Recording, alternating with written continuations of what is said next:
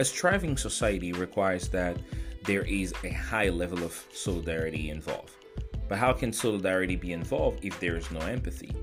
And how can empathy be involved if there is an absolute lack of understanding others' perspective?